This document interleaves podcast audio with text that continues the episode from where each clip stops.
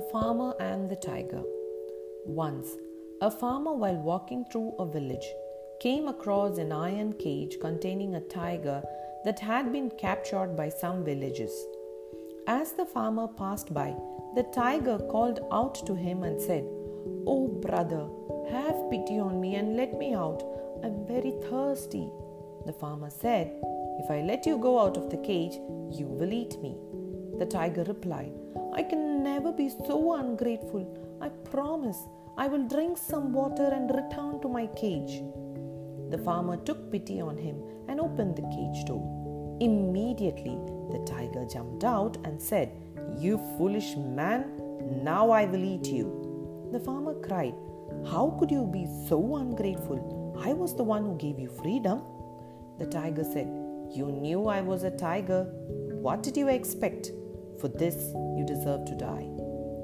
A sage who was passing by heard the altercation between the man and the tiger and asked, What are you two arguing about?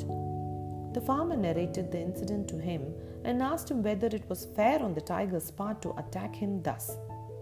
The sage listened carefully and answered, It is impossible for me to decide unless I know exactly where each of you were before this incident began.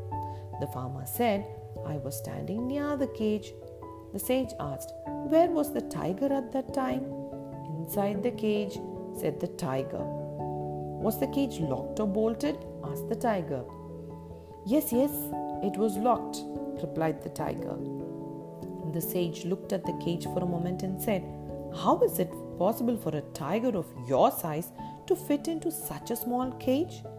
The tiger was in a hurry to get a decision from the sage, so he jumped back in the cage and said, Like this. The sage immediately locked the cage and said, As you said, you are a tiger, and what can we expect from a tiger? Though we lend a helping hand. So, stay there for the rest of your days. The farmer was extremely grateful to the sage for saving his life, and they both went their way happily.